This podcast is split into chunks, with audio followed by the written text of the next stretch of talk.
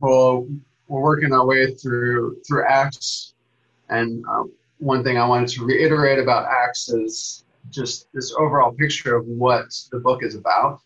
Uh, Luke, who also wrote one of the Gospels about Jesus, wrote this book about what happened with God's people after Jesus had died. And he starts the book by saying, I wrote to you before about all the things that Jesus began to do and began to teach um, before he was taken up to heaven. And, and so it sort of suggests that now, after Jesus has been taken up to heaven, what he's going to talk about is what Jesus is going to continue to do after he's gone to heaven. But he's going to do it through his people instead of directly being physically here on earth. So uh, one good thing to keep in mind as we're looking at all these stories in Acts is that the main actor, the main person doing things in these stories is Jesus. The main actor is Jesus, not necessarily the people that are being described like Peter or the leaders. But if we can pay attention and see what is Jesus doing, what is Jesus saying, I think it'll help us to see better what's going on here, and it will help us to apply these stories to today, because the same thing's happening today as what's happening then. Jesus is continuing to do things. He's continuing to teach things. And if we can recognize him here, we can recognize him in our lives and in what's going on in the world. So at this particular time, what had just happened, as we looked at last week, uh, was a man who had been born lame. He couldn't walk um, for forty years. He lived that way. Over forty years he lived that way. He often came and sat at this gate um, asking for money. Peter and John walked by one day and somehow realized that Jesus wanted to heal him that day. And so they looked at him and they said, in the name of Jesus of Nazareth, get up and walk. And he did. And not surprisingly, everyone was pretty astonished that this happened. And they, they all gathered around and were like, what, what just happened? What's going on? Peter and John took the opportunity to start to share about Jesus. Um, and as they're doing this, as they're talking to the people, we pick it up here in this chapter four with the priests and the leaders coming and interacting. Here's, and here's how it starts. The, the priests and the captain of the temple guard and the Sadducees came up to Peter and John while they were speaking to the people. They were greatly disturbed. I liked Alex's translation. They were annoyed. Because the apostles were teaching the people, proclaiming in Jesus the resurrection of the dead. They seized Peter and John, and because it was evening, they put them in jail until the next day. But many who had heard the message believed. So the number of men believed, who believed grew to about five thousand. And the main thing I want to focus in on this morning with us is uh, the difference between how uh, the leaders, both religious and non-religious leaders, and Peter and John reacted differently to what Jesus was doing. Jesus was doing something. He wanted to be kind and heal this person. And I want to look at how the two different people in this reacted to what Jesus was doing. And I think the short summary of it is that the leaders, um, the priests, the, the temple guard, the Sadducees, other people reacted to this event out of out of fear. Their actions and their words were motivated by a fear that was inside them. But Peter and John reacted to this event and this opportunity from a place of love, of engaging with love. And we'll see how they both got there and how both of those ways of in, engaging with what's happening in the world, with what God is doing, what those things lead to, and maybe how we might be able to make the choice to live from a place of love rather than living from a place of fear. Because when we live from a place of love, things like, you know, eternal life, freedom, joy, peace, hope, all those things come to us and to others when we live from love. But when we live from fear, things like oppression, things like violence, things like destruction, hate, judgment, criticism, bondage, all of those things come. You know, and our enemy, our great enemy, the devil, is seeking to kill, steal, and destroy anything that matters to God, including us. And fear is one of his best tools. So, so how do we end up in one of these places or the other? How do we end up, to, you know, reacting from fear or reacting from love? So let's look what what happened with the leaders. What was going on? Uh, first, we see that they were greatly disturbed. What was it that disturbed them? They were disturbed because the apostles, Peter and John, were teaching the people, proclaiming in Jesus the resurrection of the dead. Um, and in response to this, they put Peter and John in jail um, to, to stop what they were doing. So why was what they were teaching disturbing to them? What was it? Um, the, the next section gives us our first clue of where they were coming from. The next day, the rulers, the elders, and the teachers of the law met in Jerusalem. Annas, the high priest, was there, and so were Caiaphas, John, Alexander, and the others of the high priest's family. They had Peter and John brought before them and began to question them. By what power or what name did you do this? So their first question, what they were focusing on, is what power is going on here? What name are you doing this? And I think this reveals that they operate in the economy of power, and, and that they looked at the situation from the perspective of who has the power, who is controlling what's going on. Um, we feel disturbed and threatened because they're presenting something that is threatening our power. Um, Peter and John were talking about the resurrection from of the dead. They were talking about how Jesus's power had made this guy well, that Jesus could offer salvation, Jesus could offer hope, Jesus could offer all of these things that we need. But they felt like we're the ones, the leaders, the priests, they were like, I thought we were the ones who were representing God to the people. We are the ones who put out the rules and the laws that help people connect with God. We are the ones who know what it is that God wants us to do and the people to do. We are the ones with the power here to make things good for everybody. And now Peter and John are coming and saying, no, it's this guy Jesus who has the power to bring good things into our lives. So they're feeling that their power is being undercut and they're feeling threatened. Um, and the, the power that they are relying on is the power that they have in themselves to know what is good, to do what is good, and to teach other people what is good. Um, and when we when we put our hope in that place, when we put our hope in what it is that we can do, what it is that we can know, what it is that we can do to to live right, to help others, to do things, then then fear accompanies that, because when we fear that our power and our ability is not enough, that something else is going to come in and take that away, or that's going to be something that's not going to carry the day, then we fear that our well-being is at stake. Our security is at stake. And so we fear, and we act out of fear to defend what we think we might lose. So, so they engage with Peter and John over this, and they say, okay, what power or what name did you do this? Like, what power is threatening our power, right? And so Peter responds, and we'll look at Peter's response in a little more detail later, but for now we'll skip down to verse thirteen. Um, Peter Peter responds with something, uh, basically reiterating that it was Jesus who did this. And then in verse thirteen, when they saw the courage of Peter and John and realized that they were unschooled, ordinary men, they were astonished, and they took note that these men had been with Jesus. Here's another sign that what it is that they were relying upon was their abilities. You know, they, they were like, hey, these guys, these guys aren't even educated. We're really educated. They're not educated.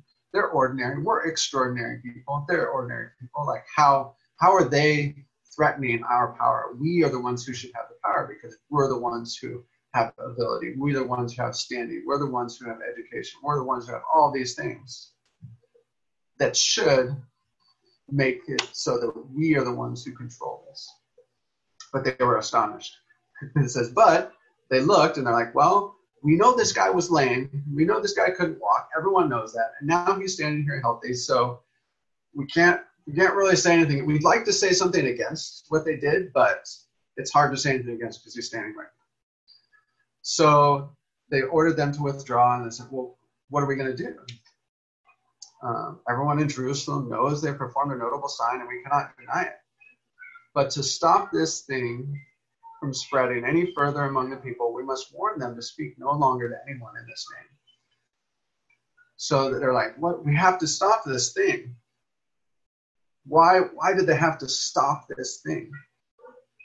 Because they felt like what was what was right and good was going to be for the people and everyone to follow how they thought things should go, how they thought people should follow God, what what they had set out as the leaders of the people, that people should follow them. If they followed someone else, it wasn't going to work out. So they have to stop this thing that's threatening.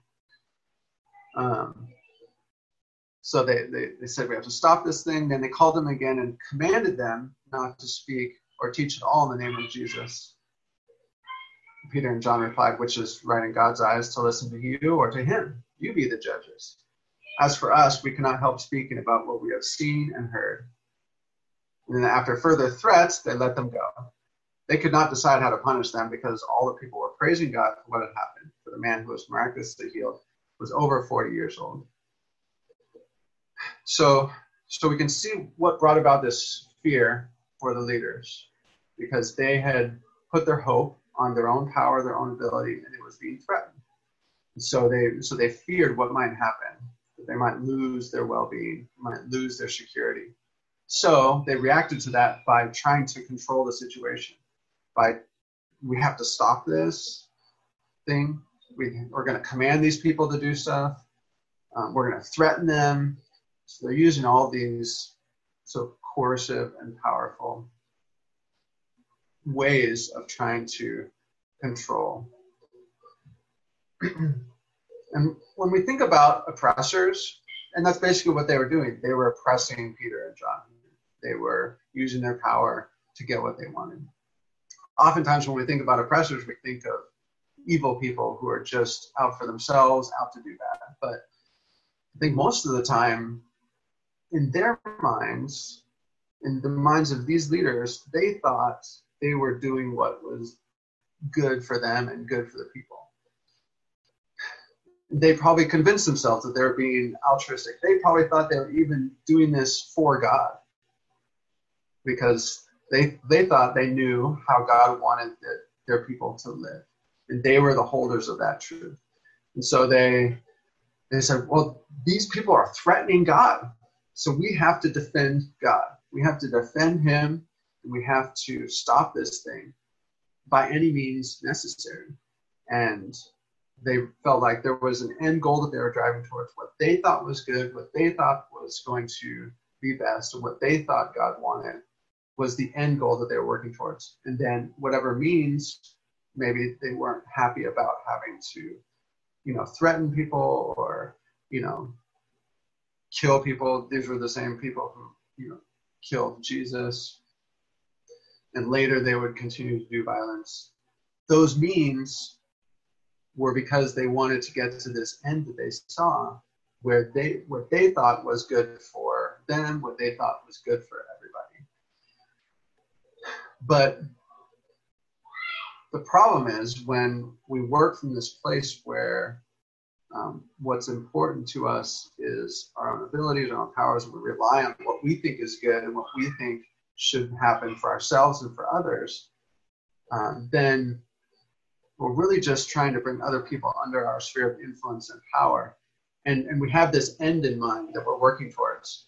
And the end justifies whatever means we need to get there. And that turns people into, turns, puts us in a place where we're going to not treat people with humanity anymore.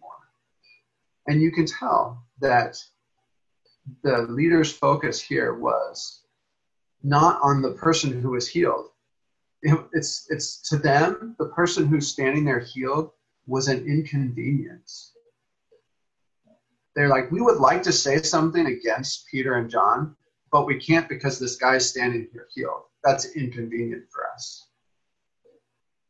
But they didn't see that God had done an amazing thing to heal this person. They, they didn't see him. They just saw the inconvenience that he caused them and their idea of what the end goal should be. But if we can realize that our role as people, our role as followers of Jesus, our role as the church is not to figure out the end goal of what is good and how everything should work out, but that our goal is to let God figure out the end goal of what is good and work towards that, and for us to let people know that it's God who has that power and we can trust him and we can look to him. Because when we hold on to that end goal, other people who disagree with what we think the end goal should be become our enemies to be destroyed, to be defeated, to set ourselves against. So anyone who disagrees with us has to, if we're going to get to that good goal that we think we need to go to, then those people are going to be threats to us and they'll, they'll need to be fought against. And in the end, if we can't win, we just have to destroy them. But if we let God be the controller, the holder of what is good and right and working towards the end, if we let go of that, and we, then it opens up the possibility to interact with people who disagree with us, to interact with people who don't think the same as us, not as enemies, not as those to be fought against, but to the, for those to stand side by side next to them and journey towards Jesus together, because both of us need Jesus. Both of us need him. And when we stand side by side with others, that doesn't mean that we agree that what they think is good is good. We can still hold on to what we think is good and still find ways to work towards that. But we have to realize that we are not the holders of the ultimate good. We are not the holders of the good end, right? And that allows us to find common ground with even people who seem to be polar opposites from where we're coming from. And, you know, this kind of dynamic, you sometimes feel like, well, if we're in the church, if we're following God, then obviously what we're pursuing is good and right. And so it's it's maybe even easier in religious circles, like for these leaders, to get to this place where we're responding from fear because we're def- we feel like we've got what's good and we're defending it. And so, so just because it's in the name of God or the name of Jesus doesn't mean that we're acting from love or not from fear. So fear... One of the roots of fear is a belief that our well-being is dependent on our own power or godliness. So what did it, what did it look like for Peter and John? How, how did they act in this situation without fear? You can see a number of ways that they're responding to the leaders without fear. Even they saw, wow, the courage of Peter and John. And they, they were told not to talk in this name, like, we're going to do it anyways.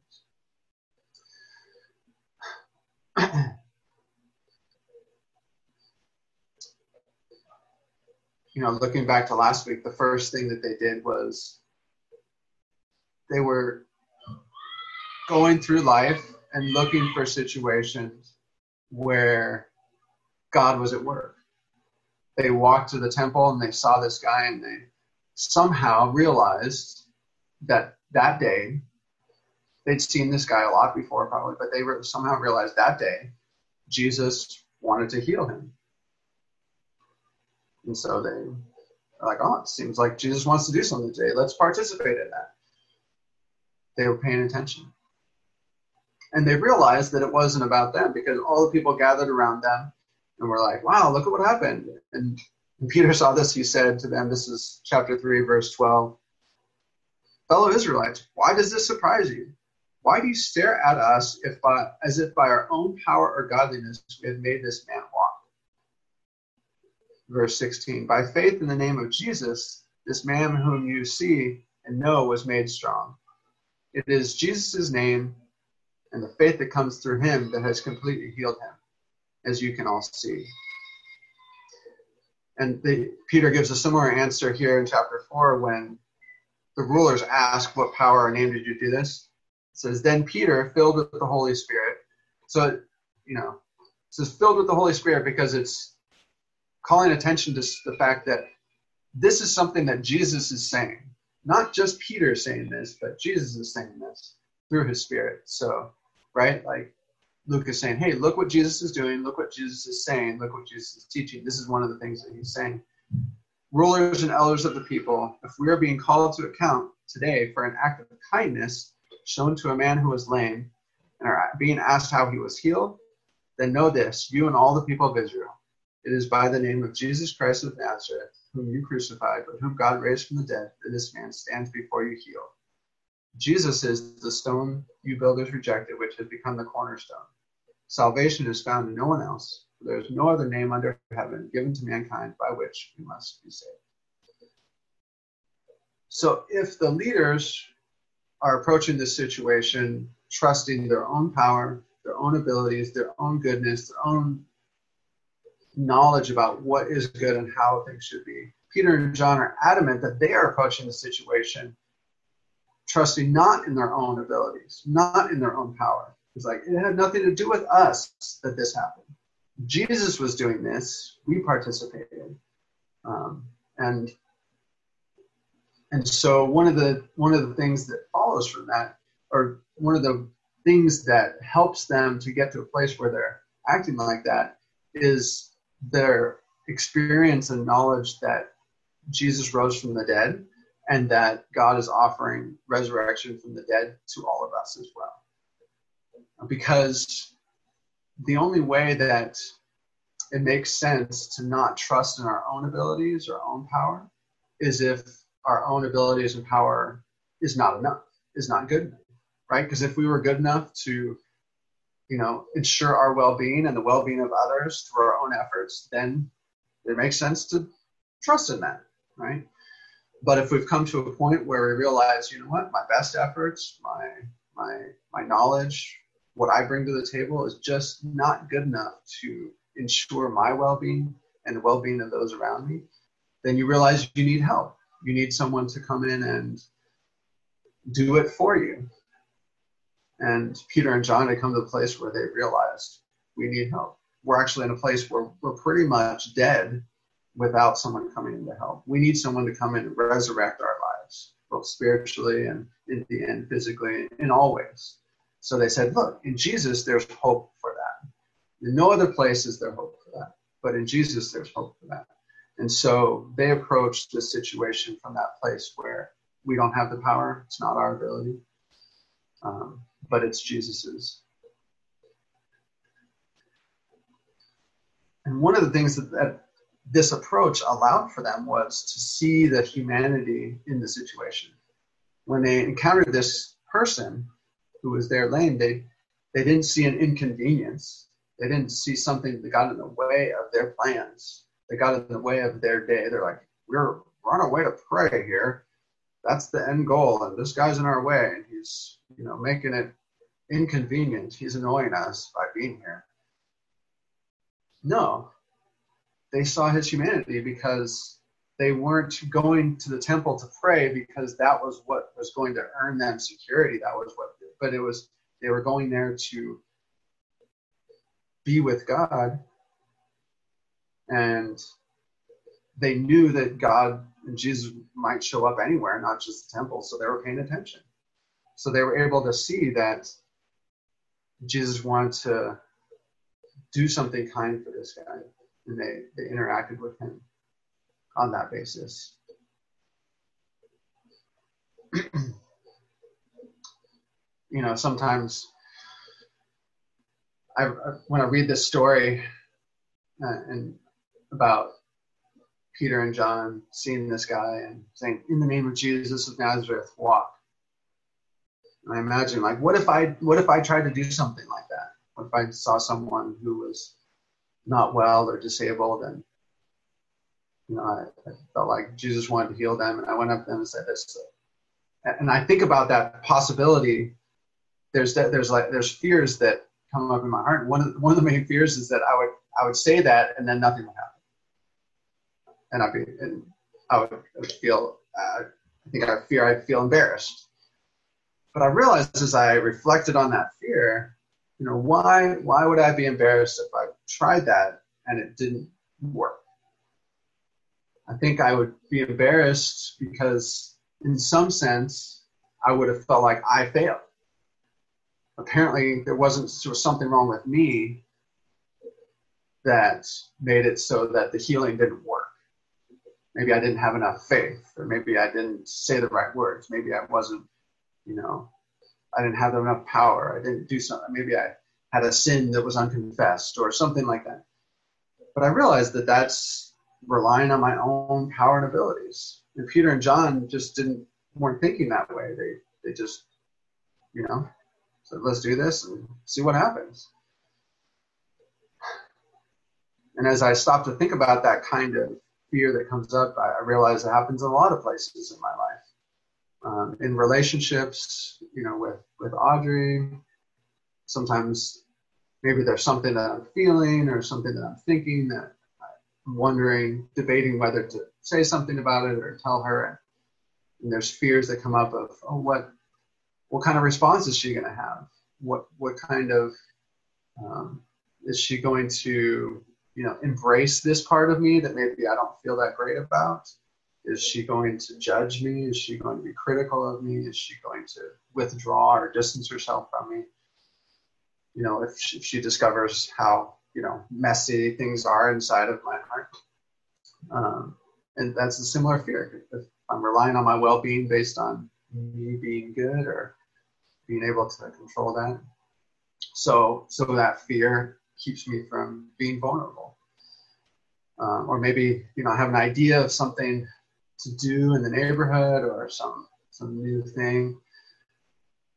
Fears come up about like, oh, well, what if it doesn't work, or what if people don't like it, or what if, you know, these kinds of things. One one last area I thought of was relationships that I feel like are maybe strained or distant with family or friends that I kind of want to, I wish they were better. I, I think I have a tendency to, you know, distance myself from those relationships because I fear if I engage further, there's going to be this uncomfortableness. There might be more rejection. There might, it's just hard. And so the temptation is to withdraw uh, because of fear and fear of what might happen. But, but in that, but that situation, in all these situations, if, if we withdraw and we don't engage, we miss out on an opportunity to participate in something that God might want to do. Uh, as Peter and John were able to participate in this. So fear keeps us separated from connecting with other people, but love, you know, opens us to the meaningful connections we desperately need and want. Um, so, you know, to close, I just wanted to, I don't know, kind of paint a picture of each of these approaches. You know, what does it look like to live from power and fear? What results from that? And, and then what results from, you know, embracing the life based on the power of Jesus and living from love. Um, living from power and fear, I think, results in, you know, a fear of revealing who we really are or what we're really doing to others, not being able to be real and vulnerable. It, it results in judgment and criticism of others. It results in promoting our own way of doing things over others. We spend a lot of our time and energy trying to control or manage other people in order to fulfill our vision of what that good end should look like. And as a result, we miss opportunities to participate in the blessing God is pouring out on people. Conversely, when we embrace the life based on the power of Jesus, living from love, we have confidence to unashamedly be who we are and do what we think is best. Um, we're free from fear of being vulnerable. We rejoice when good things happen to others, even others who we think are maybe not good or not doing the right thing, or haven't earned it. Or when those good things happen in a way that we don't expect them or think they should happen, we can still rejoice because it's a good thing. Um, you know, we're free free from all kinds of fear in whatever area. We're able to embrace love and love others. And lastly, we're able to participate in the things Jesus is doing around us all the time, um, which is which is such a joy. And, you know, it kind of reminds me of Andrew, what he was saying of, you know, just realizing that he's participating in God's work and someone else recognizing that, and just the joy and satisfaction that comes from realizing that, oh, like, we're part of something that matters. Not that it was Andrew's power or ability or anything about him that made it happen, but just that he was there and part of it. He showed up. It was just such a blessing uh, to be able to be a part of that. So, so I encourage encourage you to reflect, like, what areas and things, where do you find yourself being fearful? And uh, dig into what what kinds of ways are you relying on yourself in that situation. What would it look like in that situation to replace relying on your own abilities or worrying about how you're going to make it work to uh, to laying that burden on God, for God to work out the ends, for God to work towards what is good, and to be the one who has the power and the ability to carry the day. Uh, let's pray together. God, we're so grateful that you have offered yourself to us as the one uh, to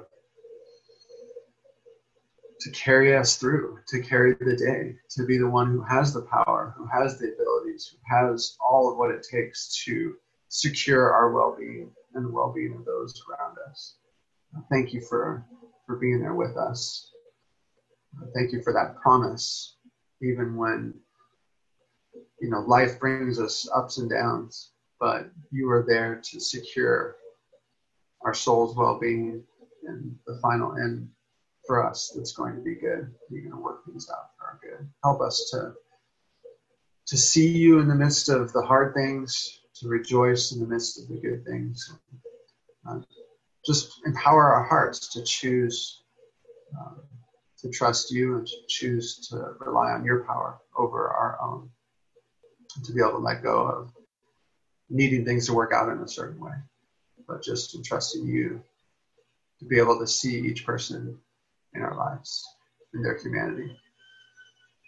We ask all this in Jesus' name. Amen.